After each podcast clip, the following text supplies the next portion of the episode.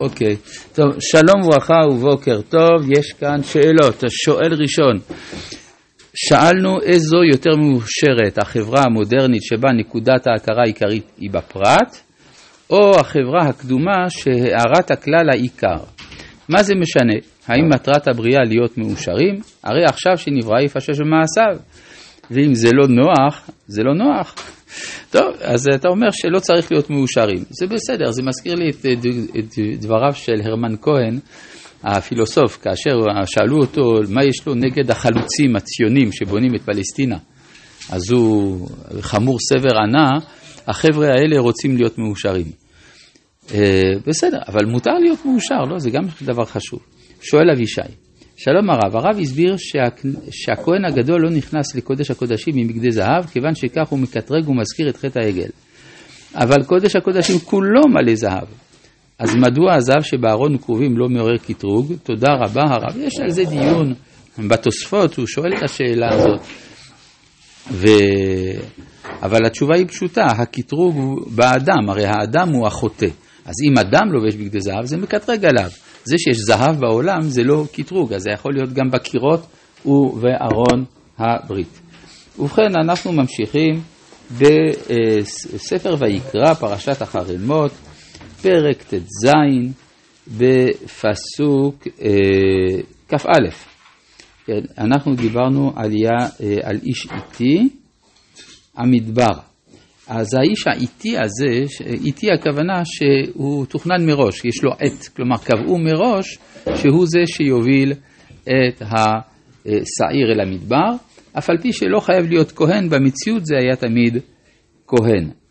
אה, האיש האיטי הוא גם אה, בדרך כלל אדם שהיה כבר זקן, שגם אה, לקח על עצמו את הסיכון שההולכה שלו, את השעיר, זה יקטרג עליו. זה כמו שיש אה, היום אנשים נרתעים מלעלות לקללות בקריאת התורה, אז אפשר לומר גם שאנשים היו נרתעים לקחת את השעיר. ונשא השעיר עליו את כל עוונותם מלארץ גזירה ושילח את השעיר במדבר. עכשיו, השעיר נושא את כל עוונותיהם, הכוונה שהשעיר מכפר על כל העבירות. אומר הרמב"ם, וככה בעצם על יסוד הגמרא, ששעיר המשתלח מכפר על כל העוונות, בין שנודע, בין שלא נודע, בין בשוגג, בין בזיד, בין קלות, בין חמורות, אבל אם, זה רק בתנאי שהאדם עשה תשובה. כלומר, זה שאדם עושה תשובה, זה מראה את השותפות שלו בנעשה, בכפרה של כל ישראל, ולכן זה מכפר עליו. מה קורה אם אדם לא עשה תשובה? אומר הרמב"ם, אינו מכפר לו, אלא על הקלות. מה זאת אומרת מכפר על הקלות? זה דבר תמוה, שתהיה כפרה בלי תשובה, אלא הכוונה היא כזאת. לפי מה שלמדנו על ההבדל בין זמן הבית לבין זמננו לגבי ההזדהות עם הכלל או עם הפרט. אם אדם עושה עבירה חמורה, אז זה אומר שהוא מנתק את גורלו מגורל הכלל.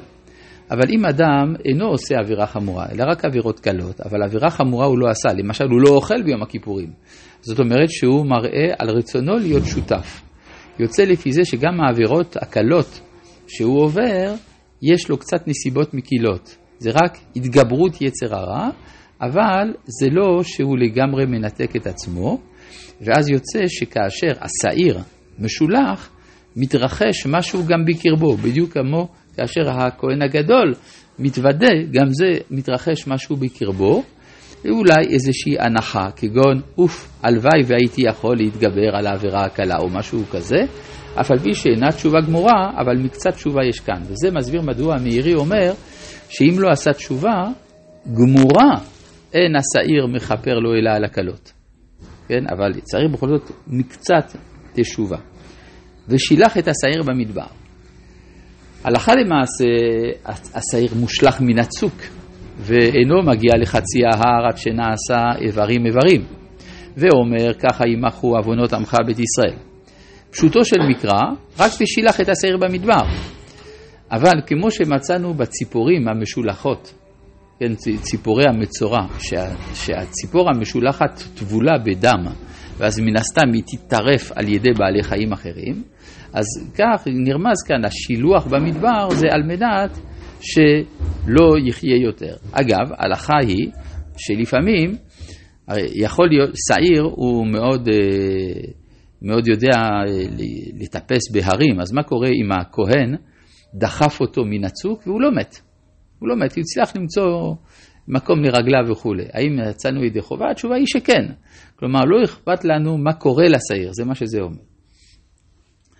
ובא אהרון אל אוהל מועד.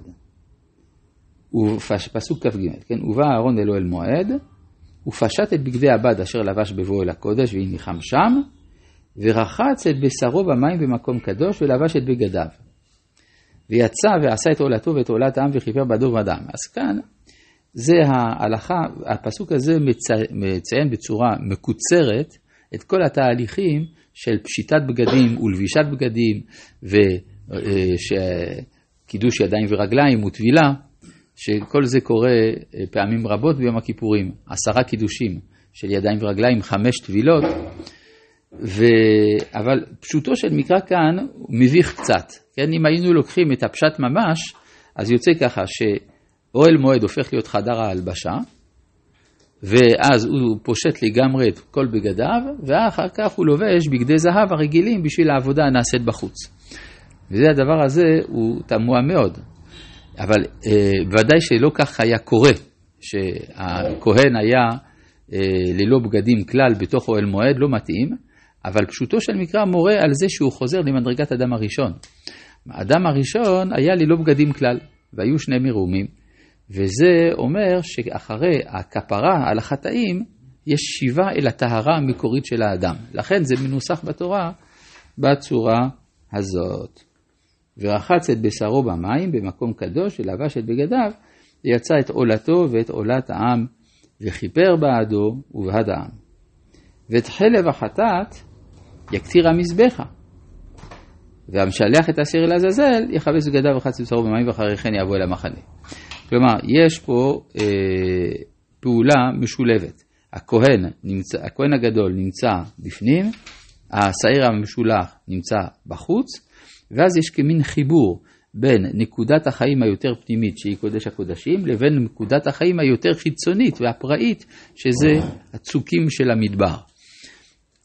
ושניהם, כלומר, בסמוך אומרים לנו גם את ההלכות של טהרת הכהן הגדול וגם ההלכות של טהרת האיש האיטי. ואת... מה? זה אומר שהעבודות שלהם מסונכנות. כן, בדיוק. אז העבודות שלהם מסונכנות, אתה צודק. יש אפילו אה, במשנה תיאורים מאוד מעניינים. בזמן שהשעיר משולח, עד שהשעיר לא נזרק מן הצוק, הכהן לא ממשיך בעבודה. הוא צריך להמתין.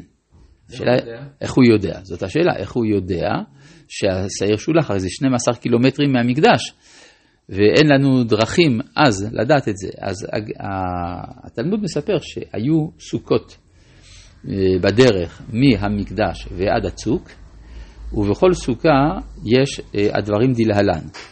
אה, מספר אנשים, דגל, אוכל ושתייה. האוכל והשתייה זה בשביל האיש האיטי, אם הוא רעב בדרך, שיהיה לו מה לאכול. מעולם לא נזקק לדבר הזה. כן, בכל זאת ביום הכיפורים לא נעים לו, אבל אומרים לו, הרי לך מזון, הרי לך שתייה, אתה יכול. וכאשר אה, הוא מגיע אל הצוק, אז האיש שנמצא בסוכה הקרובה ביותר אל הצוק רואה שנעשתה הפעולה, הוא מרים את הדגל. ואז בסוכה יותר רחוקה מרימים עוד דגל, תוך כמה דקות הדגל מגיע, הדגלים בירושלים מורמים, ואז הכהן הגדול יודע שהיה השילוח. יוצא לפי זה שיש אנשים שהיו עושים את כל יום הכיפורים בתוך הסוכה הזאת, עם הדגל, חיכו לרגע שבו הם מרימים. כן, זה כמו בתזמורת, שיש אחד שהתפקיד שלו להכות במצלתיים במקום אחד. אז הוא, בכל זמן הסימפוניה נמצא שם, מחכה שיבוא הזמן שלו להכות במצלתיים או במשולש. אז גם פה זה, זה היה הפעולה של חלק מן האנשים ביום הכיפורים. מי שרוצה, כשזה יתחדש, אם רבי אמינו אמן אינשאללה, אז הוא יוכל להתנדב לעשות את יום הכיפורים שם, רק שצריך למצוא איזה ספר טוב, להעביר את כל ה-24 שעות. ובא, מה? אמן כן יהי רצון. האמת היא, זה לא כזה מסובך, כי בין סוכה לסוכה יש אה, מרחק שמו, בהליכה שמותר ביום הכיפורים, אז לא חייבים להיות שם כל, ה, כל היום כולו. אפשר בלילה לחזור הביתה למשל, זה לא הזמן של שילוח השעיר באותן השעות.